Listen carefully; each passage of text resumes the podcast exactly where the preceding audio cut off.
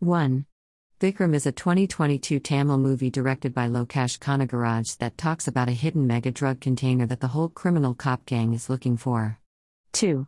Karnan, Kamal Haasan, gets killed by a black squad, the squad that is killing the criminals in the state. Amar, Fahadh Faasil, and his black ops team are assigned to find this squad by the police chief, Jose, Kemban Binod Jose. Amar finds out that Vikram's stepson and cop Prabhanjan was killed by Sandhanam, Vijay Sethupathi, and his drug gang, as he had hidden their mega drug container. Vikram, disguised as Karnan, was now avenging the death of his son, who also happens to be his biological son, by killing all those criminals involved in the drug syndicate. Sandhanam wants the container so badly, as his boss Rolex, Surya, threatened to kill his whole family if the container is unfound. Amar finds that Karnan aka Vikram is not dead, and Jose is also involved in the drug syndicate. He blows up Sandhanam's drug lab, and Sandhanam, in revenge, kills Amar's wife. Amar now joins Vikram's gang and kills Jose.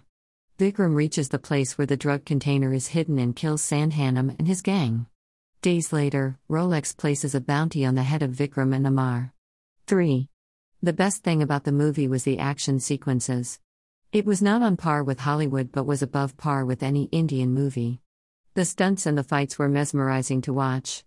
Though the songs were in English but were just apt and good. 4.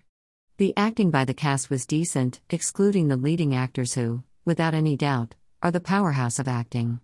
The story had many interesting characters and a background story but still lacked somewhere or the other. 5. Drugs are a never ending problem in every country, no matter their economic condition. It is a poison that is affecting the future of this country, the youth.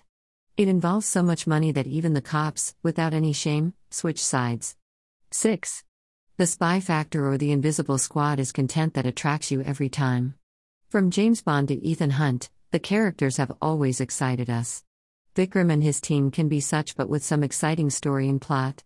7. The movie is supposed to be against drugs, but when you show a man getting energy when he consumes drugs contradicts the whole thing. It sends out a wrong message and confuses the youth into taking drugs to be physically powerful. 8.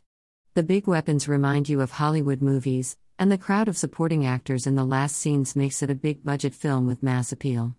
In the first scene, you could tell that Vikram is not dead, so a surprise element was overall missing. 9. A critically acclaimed film, that did very well at the box office. 10. A one time watch and I enjoyed it but expected more.